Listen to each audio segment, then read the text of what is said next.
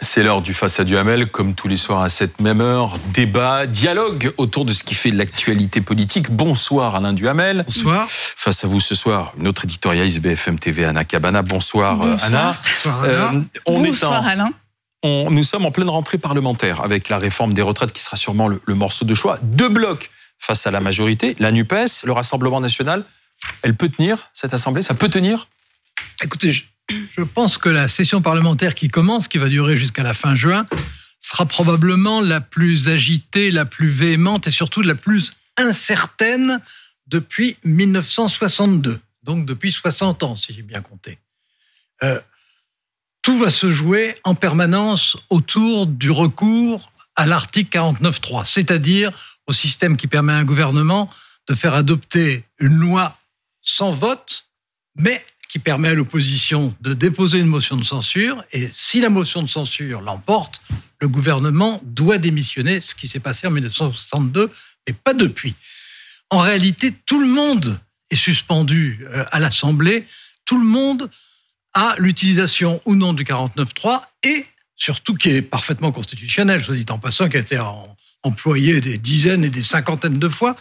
Mais euh, le problème est que tout le monde est mis en cause, c'est-à-dire le gouvernement, parce que si la motion de censure est votée, eh ben, le gouvernement doit démissionner tout de suite, et les parlementaires, parce que si le gouvernement démissionne, la seule réplique possible du président de la République, quel qu'il soit, c'est de dissoudre. Autrement dit, tout le monde, on, va vivre sous le coup des 49.3, donc d'un dérapage de motion de censure.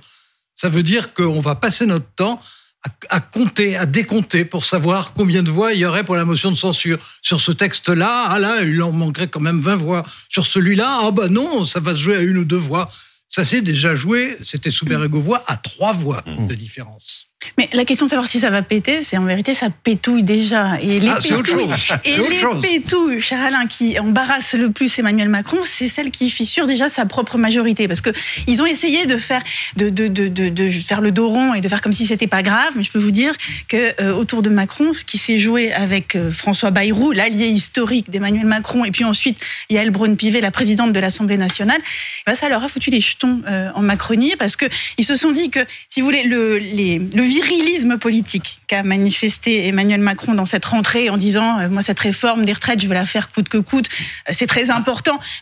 C'est la principale réforme de, son- bien, mais- de sa campagne. mais ce qui est hein. Enfin, intéressant, c'est la seule qu'on ait Mais retenue. dans, dans sa stratégie de rentrée, si vous voulez, il en a fait vraiment une, enfin, quelque chose d'absolument Ah oui, le symbole des symboles. le symbole entre les symboles. Et qu'est-ce qui, et qu'est-ce que- qu'est-ce qu'il a en face? Il a sa majorité qui lui dit attention, euh, en fait, ça va pas le faire comme ça. Et donc, il se retrouve dans une dans une équation, dans une équation très délicate parce qu'on a les amis donc de François Bayrou qui disent il faut prendre le temps, ça ne doit Mhm. pas aller trop vite. Les amis d'Édouard Philippe autour d'Horizon qui disent au contraire, il faut que ça aille vite et il faut surtout que ça aille Oui. loin.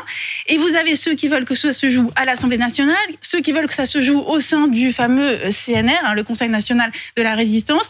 Et avec tout ça, Emmanuel Macron, il doit faire comme si il, il pouvait tenir son histoire. Alors qu'est-ce qu'ils font? Ils disent que Bayrou n'a pas gagné parce que Macron ne lui aurait cédé que euh, sur le principe, voilà, les trois mois et le principe de de- du non-abonnement. Mais ce qui est, ce qui est, ce qui est passionnant, c'est de voir qu'il y a quand même une peur qui a saisi au fond Macron de pas tenir sa majorité. Ah, Écoutez, je crois que c'est c'est surtout la peur, alors pour le coup, de l'ensemble des députés de se dire si la motion de censure est votée, il dissout le lendemain. Et qu'est-ce qui se passe? Qu'est-ce qui se passe pour moi? Bah, bah, les veux dire, macronistes, ils ont très peur là pour le coup. Bah Et tout. Alors les macronistes, évidemment. Ouais. Bon, ils ont peur parce qu'ils pensent qu'un certain nombre d'entre eux ne seraient pas réélus dans ces conditions-là, surtout si c'est à propos des retraites.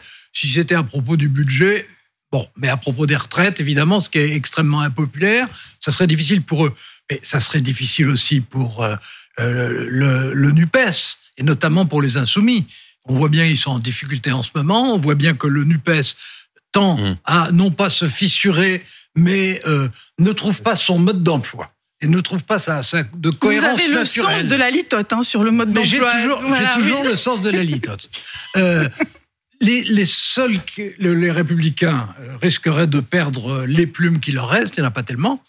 Les seuls qui euh, non pas le peur, c'est le Rassemblement national, parce que eux sont Le a dit persuadés. Ah bah oui, oui. et, et eux elle sont, a raison, mais, pour chiche, mais- d'ailleurs. mais parce que eux sont persuadés que s'il y avait une dissolution, ils reviendraient plus nombreux, que peut-être même ils auraient la majorité.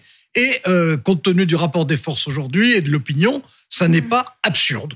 Mais il y a quand même une chose qui se joue aussi, c'est que ça peut se jouer à l'extérieur de l'Assemblée nationale. C'est-à-dire que Sur les retraites. Oui, absolument, sur les retraites. Parce que regardez... Une regardez ce mobilisation qui- sociale Mais, mais bien sûr, Oui. ça peut se jouer dans la rue. Et il faut, il faut bien voir une chose, c'est qu'à force d'angoisser les Français, et là, on a quand même mis le curseur au maximum hein, dans cette rentrée, c'est-à-dire que la fin de l'abondance, de l'insouciance... Ah oui, mais c'est la vérité. Non mais ok. Alors, On rajoute la réforme c'est des peut-être- retraites. C'est peut-être la vérité, mais Ah si bah vous voulez, oui. il y a deux façons. Il y a deux façons de, de, de, de, Oui, de mais- présenter des situations euh, Non, non, alors, chères la- à Alain Duhamel. Et là, la fonction, enfin la, la On a qui a été dramatisé. choisie, Je- je- ça a été la Non, mais dramatisation je, je suis, je suis- absolue. je suis d'accord avec vous sur le mot et je ne suis pas d'accord avec vous sur la chose. Sur le mot, oui, il y a dramatisation. Donc là, je Mais suis d'accord. assumée comme telle, Attendez, d'ailleurs, hein. Il y a dramatisation, mais c'est pas une dramatisation euh, euh, artificielle. C'est pas une dramatisation inventée. C'est une dramatisation qui correspond à une réalité. Il y a une guerre, il y a un dérèglement énergétique, il y a des difficultés financières. L'ensemble, il va y avoir de nouveau le Covid, moins grave, j'espère. Euh, L'ensemble de tout ça est non seulement anxiogène, mais réel, parce qu'il est psychologique, mais réellement dangereux. Oui, mais c'est et, une dans, et dans un cas comme ça, et dans, un cas comme ça, et je termine, c'est dangereux, mais dans un cas comme ça, si le chef de l'État, quel qu'il soit, hein, si le chef de l'État ne dit pas solennellement on entre dans une période dangereuse, ensuite tout le monde lui dira il a sous-estimé, il nous a menti, il nous a infantilisé, euh, il n'a pas voulu nous dire la vérité. Et s'il le dit, comme ça a été le cas, ben dans ce cas-là, on lui dit il veut nous faire peur, il veut nous Mais- faire tenir Non, moi, la seule tranquille, chose- et- et il veut, il veut nous manœuvrer. La seule chose que je, que je dis, c'est qu'il veut se présenter comme le protecteur des Français contre toutes les guerres qu'il faut mener. Et ça, on l'a vu, il adore cette position Ça a de fonctionné avec le protecteur. Covid. Ça a Il a fonctionné. été réélu. Mais ça fonctionne à chaque fois. C'est-à-dire Ça a plus, fonctionné en plus, aussi avec joue- la protection des Mais, Français, mais oui, etc. il veut les et protéger des, contre et tout. des entreprises. Il veut les protéger contre tout, c'est-à-dire contre les guerres Oui. extérieures, contre l'inflation, contre les vrai, crises sanitaires. c'est vrai. Attendez, contre Attends, et, termine. et- et maintenant il veut, il veut les protéger euh, contre les déficits publics et pour et pour euh, les pour actionner des réformes de santé, des réformes de, de l'hôpital et des réformes de l'éducation nationale. Vous voyez bien que là, la posture, elle est impeccable et elle est tactique et elle est stratégique. Et là, clairement, dans cette posture-là, donc de dramatiser, eh bien, que, que se passe-t-il? Ça fait, ça, ça crée, si vous voulez, une, euh, comment dire, une espèce d'humus, euh, d'humus politique en ce moment, qui fait que des, euh, des élucubrations, des tergiversations et de l'agitation à l'Assemblée nationale ne seraient pas comprises par les Français. Il y a, il y a ça aussi, c'est-à-dire que Ça dépend des a- sujets. bah, une filibusterie parlementaire aujourd'hui, Ça dépend dans des les sujets. contextes de guerre, de, tout, de guerre Oui, tous oui, oui. azimuts, c'est compliqué à sur, vendre. euh, sur, euh, sur le budget, moi je pense à tort ou à raison qui sera voté. Sur le budget, euh, il n'y a pas d'hystérisation. En revanche, évidemment, dès qu'on approchera du problème des retraites, là c'est une autre affaire, puisque les trois quarts des Français sont contre, et parce Oui. qu'il peut y avoir des mobilisations sociales. Mais euh, de deux choses l'une pour Emmanuel Macron, ou bien ce deuxième quinquennat a un sens, ou bien il n'en a pas. Si euh, il abandonne la réforme dont il a fait ce qu'il y avait de plus visible dans sa campagne, ça veut dire que c'est un président de quatrième République, c'est-à-dire rien. Ou bien il tient à sa réforme et à ce moment-là il continue à exister et à mener une politique, pas forcément bonne, mais à mener une politique. Et quant au fait que euh, effectivement il se présente comme quelque chose comme le bouclier perpétuel, le bouclier permanent. Bon, je veux dire, un président, ça doit plutôt être un bouclier qu'un glaive contre sa propre population. Ce qui existe, plaît, ce qui le- existe, ce Oui. qui existe dans d'autres pays, comme vous le savez. Je ne vois pas de qui vous parlez. Non mais attendez, la posture du bouclier, elle est quand même, au bout d'un moment, elle, elle fatigue. Elle fatigue même celui qui est le bouclier. Mais sans, sans doute, Ouais. sans Mais- doute. Non, je- je- Cette rentrée parlementaire, on la regarde, on a la réforme des retraites en tête, mais on va regarder aussi qui sera sur les travées euh, Ah. du Palais Bourbon. Il y a deux personnalités euh, qu'on va regarder plus attentivement, euh, Damien Abad et, euh, et Adrien Quatennens. Il n'était pas là, Adrien Alain, Quatennens, Alain- aujourd'hui. Alain Duhamel. Oui. S'ils reviennent. Ah ben, c'est évident parce que ce sont euh, des symboles et euh, c'est ce qui pose des questions qui sont, pour dire les choses, vraiment compliquées. Ont- Doivent-ils revenir en tant que députés ou doivent-ils revenir et ils- démissionner? Alors, un, un député, euh, il est légitime. Un député qui est mis en cause pour ce qui est euh, sexuel, euh, violence, etc., ça n'est pas un citoyen comme les autres. C'est quelqu'un euh, qui doit, c'est difficile, mais c'est comme ça, c'est quelqu'un qui doit représenter quelque chose comme une exemplarité, en tout cas apparente. On ne leur demande pas d'être des saints, mais on ne leur demande pas non plus d'être des héros. Mais un député, ça ne peut pas se permettre d'être sur la défensive sur un sujet comme ça. C'est pour ça que moi je pense ils ont été élus normalement. Et en ce qui concerne Abad, dont j'ai dit tout le mal que je pensais quand, euh, il a, été eu son affaire, il a été réélu par des électeurs sachant ce qu'on lui reprochait. Bon, donc d'une certaine manière, il est légitime et en même temps, franchement, il n'est pas à sa place. Mais sincèrement, je ferai la distinction dans les deux affaires, puisque Damien Abad nie les faits, dit qu'il est innocent alors que euh, dans le cas Katnins, il y a eu un aveu, puisque Adrien Katnins, dans un communiqué, a reconnu avoir giflé sa femme. Mais les faits ne sont pas de même gravité. les, faits, imputés. Mais, un, fait, avoué et un fait qui est nié. Il y a quand même la question de la présomption d'innocence dans un cas et pas dans l'autre. la présomption d'innocence est pour tout le monde. La reconnaissance d'un délit pénal et de l'autre. Je suis d'accord. Je suis d'accord. Mais juste une chose, c'est-à-dire que quand la question de savoir est-ce qu'une démission s'impose, quelle démission, comment.